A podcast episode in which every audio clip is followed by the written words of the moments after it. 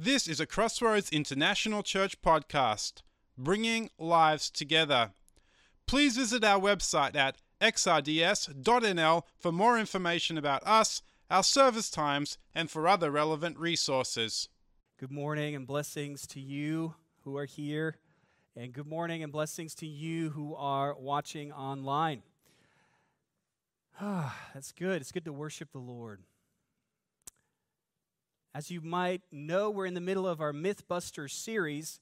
And if you've ever seen the show Mythbusters on Discovery Channel, you know it's these two guys with their team, and they're busting common myths or stories that people tell each other, and they're trying to discover is there any truth value in these myths? They, they explore things like can you, uh, can you water ski behind a cruise ship? Uh, this, this one I've seen. Uh, what happens when you drop a frozen turkey on your foot uh, or on a small dog? This, stuff like that. They bust myths.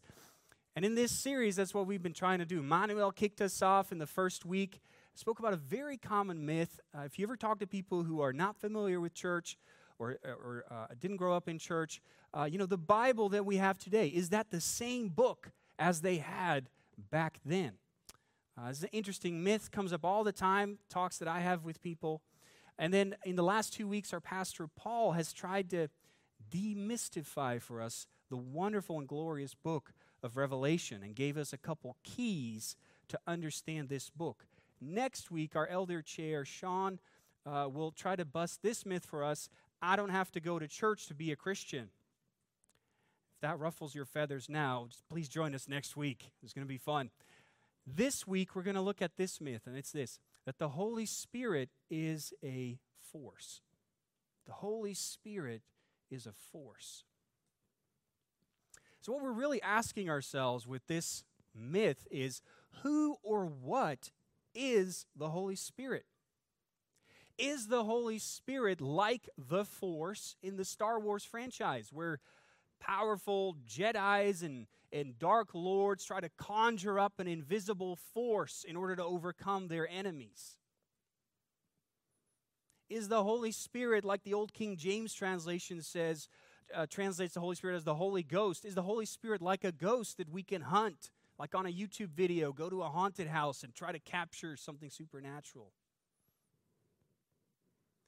Is the Holy Spirit perhaps a little bit like a power to be traded, like Simon the sorcerer tried to do in Acts, try to purchase the power of the Spirit.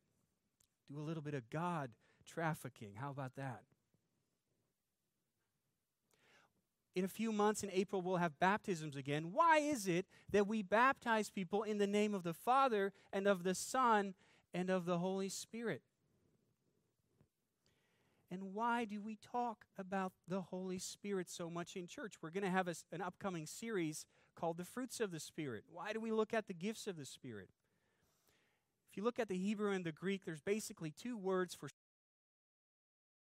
in Greek it's pneuma, and they basically mean the same thing.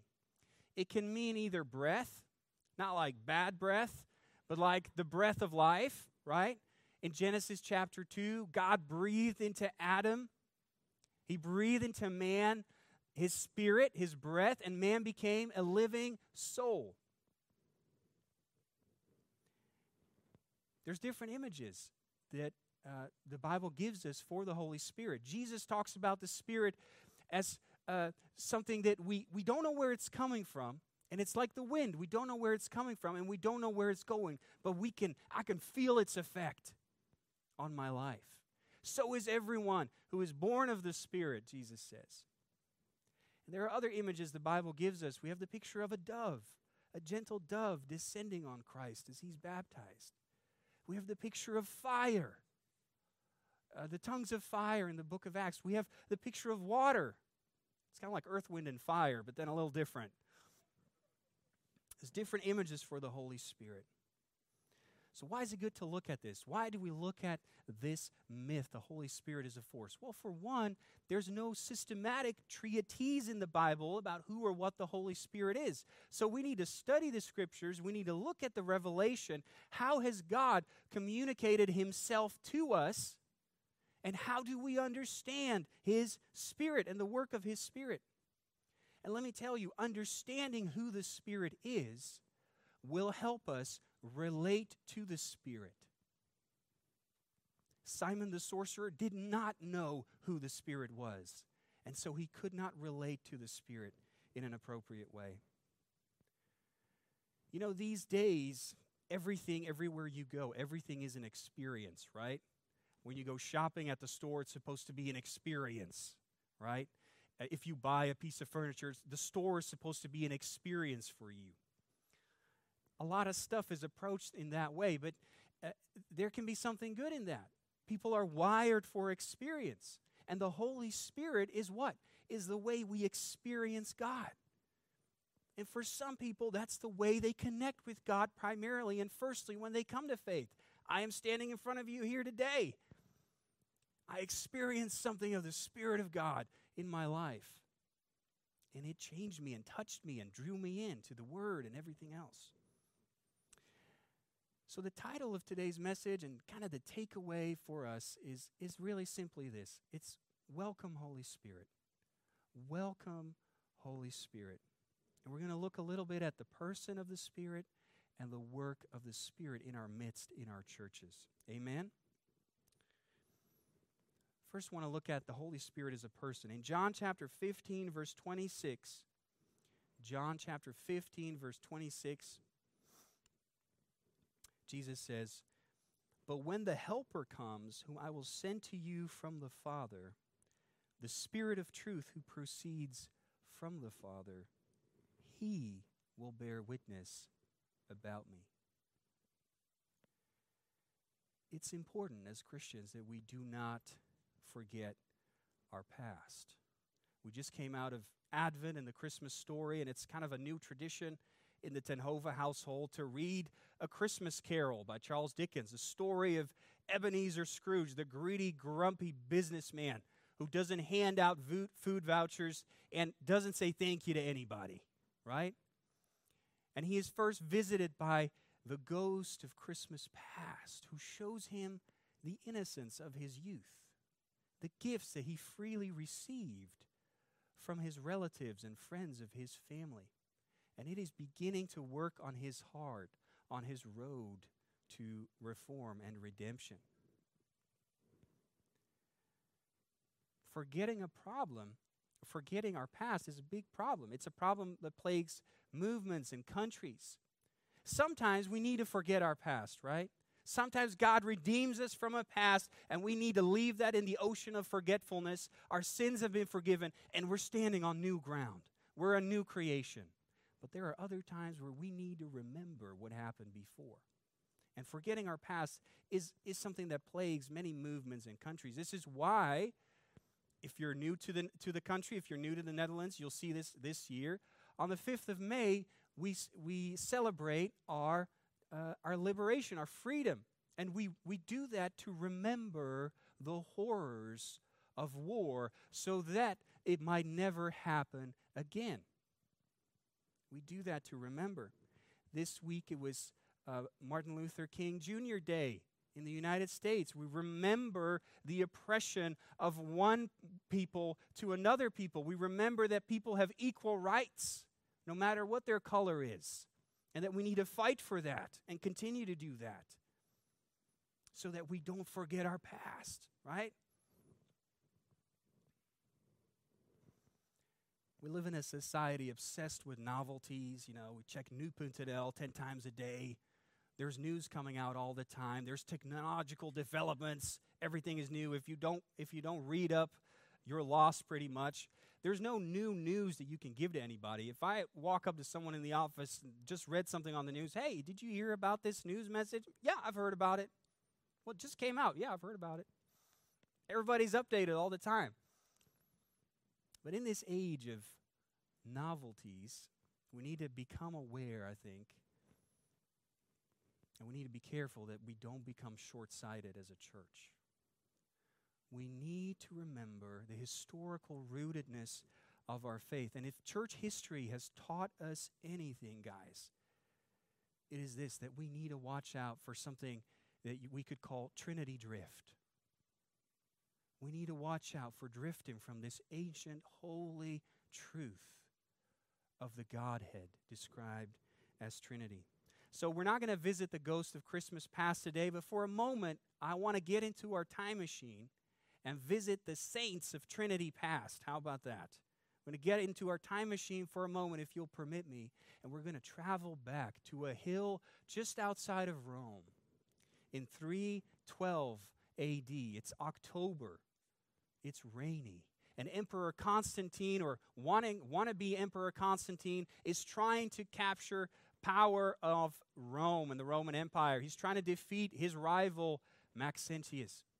And in trying to do so, he is uh, trying to appeal to any god and every god that he can imagine. And as the legend, as the story goes, he sees a vision of a cross beaming in the sky, and he hears a voice that says, In this sign, conquer.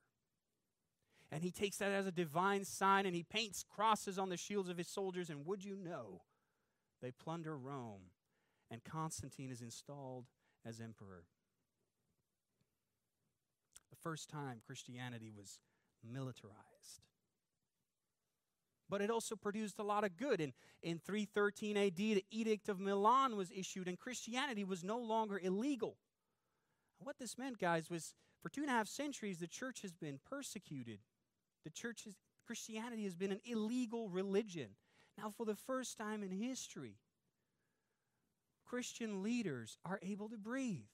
They're able to hold church services publicly. They're able to write letters to one another freely without being without risking imprisonment.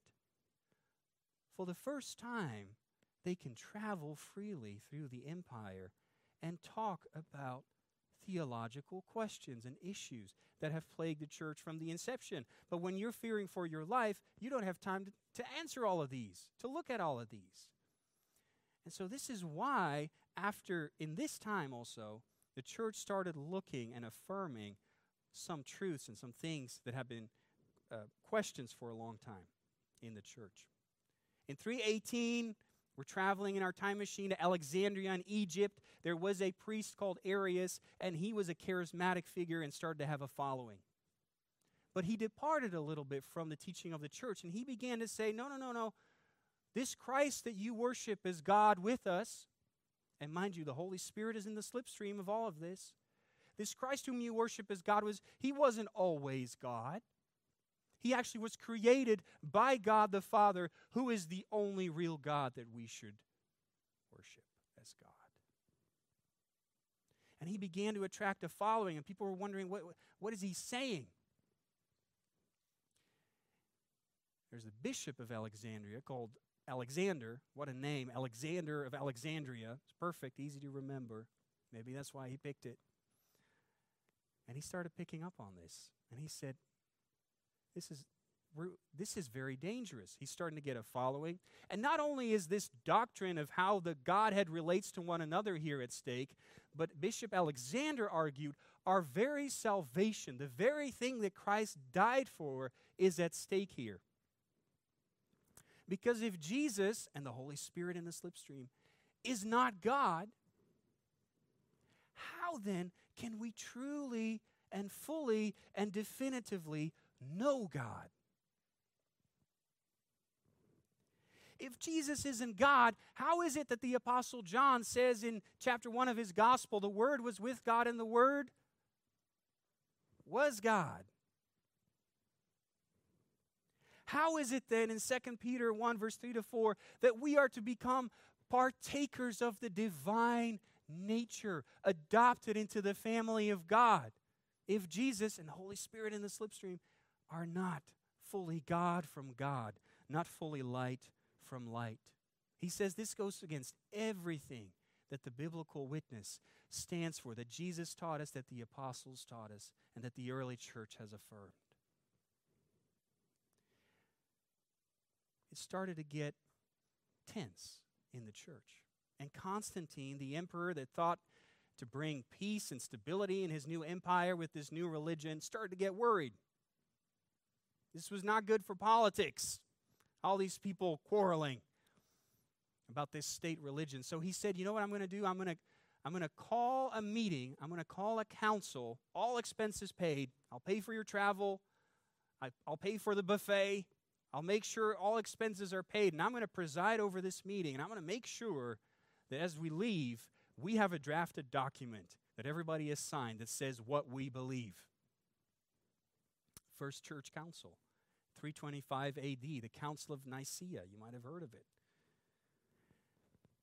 Arius' supporters, you know, Arius who denied that Jesus is God, began to plead their case. They started reading all the bishops are, have convened. Constantine is presiding. And they start reading the arguments, and they're starting to say Jesus was not always there. He was a created being. And as he starts reading, the bishops put their hands over theirs. They start shouting, Stop! Stop this nonsense.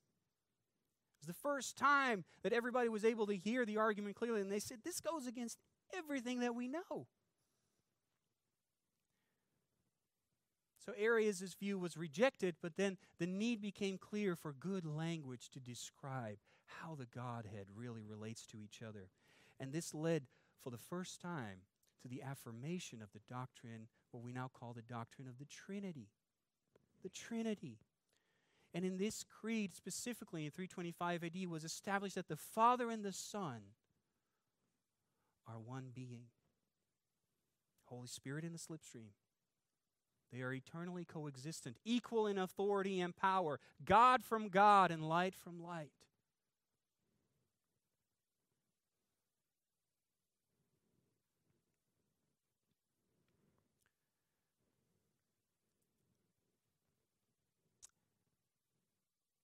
By affirming this doctrine of the Trinity, uh, the early church fathers began to touch on a mystery that is hard to understand but they have given us beautiful language for it. In the years to follow, uh, controversies continued to be there. Constantine wanted to please everybody, he wanted to keep peace in the empire, and so sometimes wanted to compromise on truth. And a famous church theologian, you should know his name, Athanasius. He defended this doctrine that is at the root of our faith, at, became at the center of our faith. He defended it against Emperor Julius, who wanted to go back to paganism, against Constantine, who wanted to just keep the peace and give everybody a little slice of the pie. And in 381, in Constantinople, the Cappadocian fathers, the two Gregories and Basil of Alexandria, they finalized the doctrine of the Trinity in a creed. Even though it was established that the Father and the Son and the Spirit were one being, a lot of questions were still arising. Okay, how do they relate? Are they the same person? Are they different? And so they drafted this, guys. I want to read it to you. And this is what the church has historically held up as a mystery before us and affirmed. It says, We believe in the Holy Spirit, the Lord, the giver of life from who, who proceeds from the Father and the Son. And with the Father and the Son, he is worshiped and glorified. Holy Spirit is not just a force or a power that we acquire, that we can conjure at will. What the creeds established so importantly was that not only is the Holy Spirit God, but the Holy Spirit is personal. And so we are to relate to the Spirit in a personal way. Amen? By affirming the Trinity, the church fathers embraced a deep mystery that is at the center of our faith. And of course, this supports the biblical witness. Look, at, look with me here the personal qualities of the Spirit. We are born again through the Spirit. We enter the family of God through the Spirit. The Holy Spirit is described as the comforter the advocate, the teacher, the helper, the spirit of truth, the witness, the one who convicts. You can grieve the Holy Spirit. You can rejoice in the Spirit. We receive gifts and we grow beautiful fruit, fruits through the Spirit. So we should be careful, I think, that we do not depersonalize the Spirit. It's not just a force, but it is God who is present among us.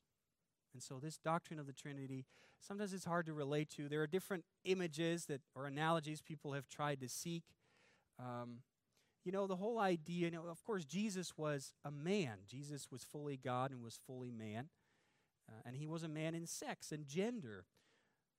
But we do not necessarily put the uh, images we have of gender and the qualities that we have in human categories on the whole Godhead. Even though we relate to God as Father, um, we don't necessarily take that to mean that God was before Christ, as a human father would be. There are different uh, connotations to that. And so I, I want to give you a suggestion on how you can think about the Trinity. Not necessarily a biblical category, it might be helpful to you. But the, what the Bible does a lot throughout the scriptures is something called an anthropomorphism. So we add a human quality, we use a human quality to describe something that God does. Anthropomorphism. For instance, Ezekiel says, The hand of the Lord was upon me. What does he mean? There's some, some divine hand pressed upon his head? No, it's a way of using human imagery of a hand to describe something that God is doing. And some theologians have pointed out, uh, and this might be a way to relate to the Holy Family, the eternally coexistent Trinity, that we have a Father, we have a Son. What's missing? A mother, right? Now, this is not a category that the Bible necessarily gives us, but it might be helpful for you to relate to the Godhead, to picture it in your head, and if not, just forget about it. But some theologians have pointed out how the Holy Spirit has a lot of motherly qualities, ministers to us in a lot of motherly ways. For instance, uh, we are born through the Spirit, we are born again through the Spirit of God when Jesus wept over Jerusalem, he says, How I've, and the Spirit came upon him, how I've desired as a hen that gathers her chicks under her wings to gather you. The Holy Spirit is the comforter, our advocate, our teacher, our helper. Just like Eve was Adam's helper in the garden, the Holy Spirit is described as the helper. It's the same idea. Again, we don't have to necessarily put human categories on God that aren't specifically given to us in the Scripture but maybe this is helpful to you, picturing the Holy Trinity as the Holy Family. So the Holy Spirit is not a force, even though he has a force and he has power. He's a person of the Godhead. Amen? So I want to quickly touch on the work of the Spirit in our midst. Paul the Apostle has a beautiful vision for how the Holy Spirit is to be present in our meetings. 1 Corinthians 14, verse 39 to 40 he says, So, my brothers, earnestly desire to prophesy and do not forbid speaking in tongues. And this is the part where I want to focus on. But all things should be done decently and in order. In 1 Corinthians 14, you know, chapter 12, 13, and 14, Paul talks about the spiritual gifts that God has given us through the Holy Spirit. He talks about love, love being the supreme uh, goal of everything, love that puts everything in the right perspective. And he talks about order. Paul's vision for the spirit led church is one that has order, though not necessarily outrageous control. It has order, but it also has room for spontaneity and creativity. Some churches let go of order completely and go out of control. Maybe you've been in meetings, there's too much focus on the manifestations.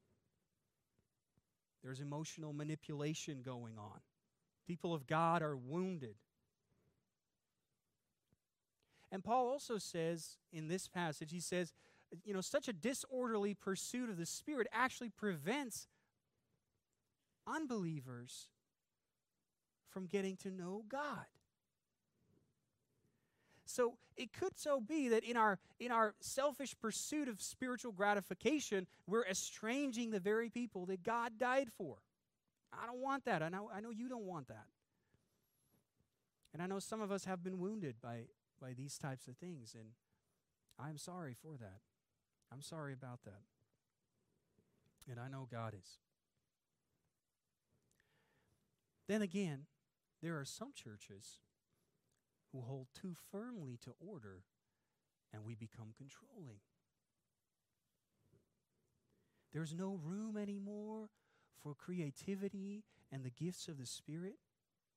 We decide, a few, a few select people decide what's holy and what's unholy. How many of you remember, worship leaders, when we were told which rhythms were of God and which rhythms were of Satan? Hmm? Which instruments were holy to use in church and which ones weren't? I think we better back up. We can become too controlling. In our pursuit of doctrinal purity, we can squeeze the life and vibrancy out of our churches, and we can estrange more intuitive, spiritual people.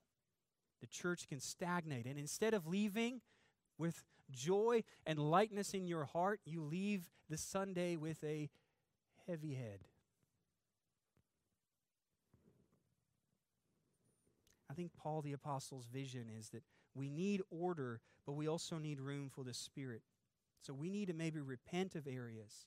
Maybe this speaks to you where we've estranged people from God through a selfish pursuit of the gifts and manifestations. But maybe we also need to repent, church, of trying to control the Spirit. The very thing that makes church worthwhile and edgy and beautiful and spontaneous and a little crazy. Is there room for a surprise in our meetings, in our life groups, in our families? Is there room for a surprise of the Spirit? I'm going to conclude with this thought. Let us, Crossroads, welcome silence and reflection in our meetings while also engaging wholeheartedly in joy and joyful exclamation and praise. And sometimes look a little bit silly for God. Amen. Amen, Ryan. Let us welcome biblical study and theology while also acknowledging the mystery and incomprehensibility of God. Let us be formed silently, gently, and gradually through spiritual disciplines, while also being enraptured with a powerful and beautiful display of the gifts of the Spirit.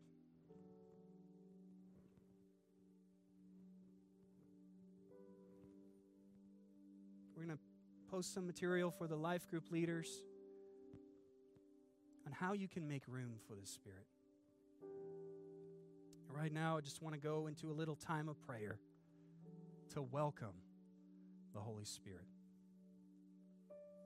I want to pray for those of you who have been wounded by disorderly service. I want to pray for those of us who maybe don't even know the Spirit yet, and we want to be filled with God. And I'm going to pray for those of us who may be out of fear or hurt have tried to control the Spirit. Shall we pray? Let's stand up. Why don't we, why don't we stand up?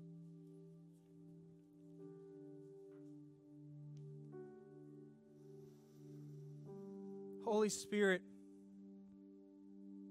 Lord of life, water of life, we welcome you. Dear and gentle presence of God who descended on Christ like a dove, I pray, descend on us today. For those who do not know you but want to know you, I pray, fill our hearts. Come dwell in us and take up residence within us. Change our lives anew and make us a new creation in Christ. For those of us who have been wounded, tend our wounds, dear Spirit. Heal us deeply from human works and efforts and lead us into the gentle and green slopes of the kingdom of God, where there's freedom for the children of God to be who they're created to be and pursue you in hot pursuit. I pray, Jesus, for creativity of the Spirit in our midst, that we would be a people that are comfortable